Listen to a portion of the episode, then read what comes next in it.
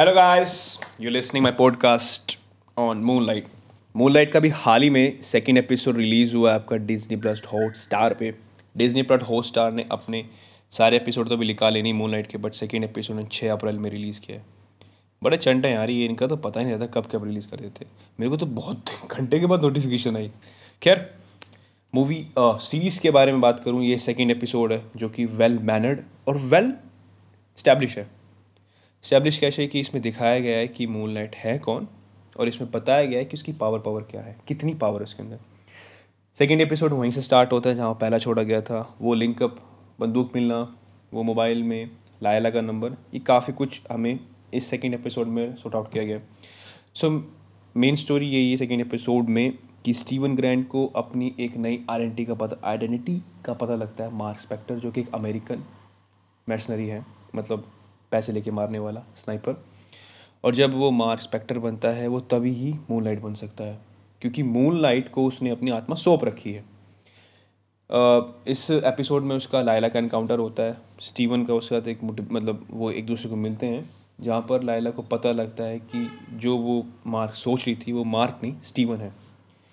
बात आगे मतलब स्टोरीज आगे बढ़ती हैं, जहाँ पर आपके आर्थर हैरो एक उस पर एक जाल फेंकते हैं स्टीवन पे, ताकि वो उसको अपना मतलब स्कैरअप दे सके। वो चीज़ें सारी समझ आता है। सो आर्थर उसको ये डिफ़ाइन करता है कि तुम्हारा खून सूजन में पावर मून लाइट की मिली है, वो गलत है। तुम मेरे कल्ट में आ जाओ और यू विल बी हैप्पी वो अपनी फिलोसफी समझाता है कि जो हमारे एमिट हैं, वो उन लोगों को ख़त्म कर देते हैं, उन लोगों को पहली मार्ट मतलब मुक्ति दे देते हैं, जो बुरे रास्ते पर चलने वाले होते हैं। स्टीवन को ये बात समझ समझ आ जाती है बट वो भी अपना एक तर्क निकालता है, अपनी फ़िलासफ़ी रखता है कि ऐसा कैसे हो सकता है? अगर कोई बच्चा तीस साल के बाद गलती करे या बुरा बनता है तो उसे हम पहले मार दें तो वो भी तो एक किलनेस होगी इनोसेंस है। खैर, बातें आगे आगे बढ़ती है, तब वहाँ पर स्कैरप का क्वेश्चन उठता है, बात और बिगड़ जाती है, तब वहाँ पर लाइला का इनकाउंटर हो लाइला की एंट्री होती है। लाइला जब ऐसी एंट्री करती है तो फिर फाइटिंग चलती है, तब आता है असली ट्विस्ट अब हमें यहाँ पता लगता है कि मार्स स्पेक्टर ही मून लाइट है। जब वो स्टीवन है वो अपनी बॉडी सौंप देता मार्क को, तब वो मूनलाइट बनता है। और जब मूनलाइट बनता है तो हमें मतलब जो चीज़ होनी चाहिए थी नॉर्मली वो हमें दिखती है कि कैसे मून लाइट में लड़ाई जो, लड़ाई हो रही है मून लाइट की छाँव मतलब मून की छाँव में वो कैसे जॉब को मारता है और अपनी पावर निकाल अपने सूट से भी कुछ पावर निकालता है, कुछ चीज़ें समझता है।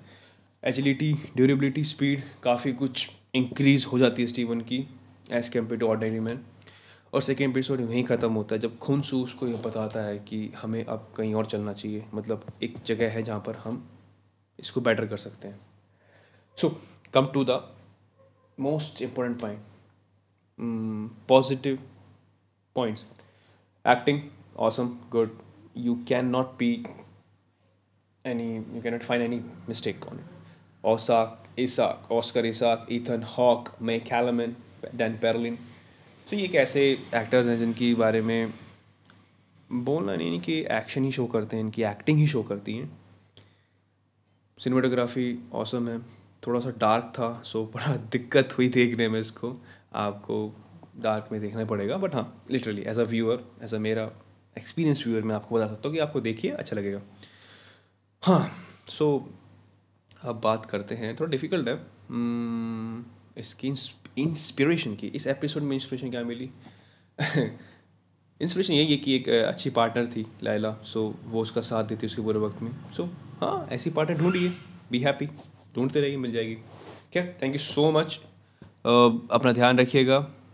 कोविड केस दोबारा बढ़ रहे हैं so keep yourself safe thank you so much कोई मूवी सीरीज़ के बारे में जानना हो तो मेरे इंस्टाग्राम को आई को फॉलो कर लेना. और check my blog on Moon Moonlight. Season 1, first episode. Thank you so much.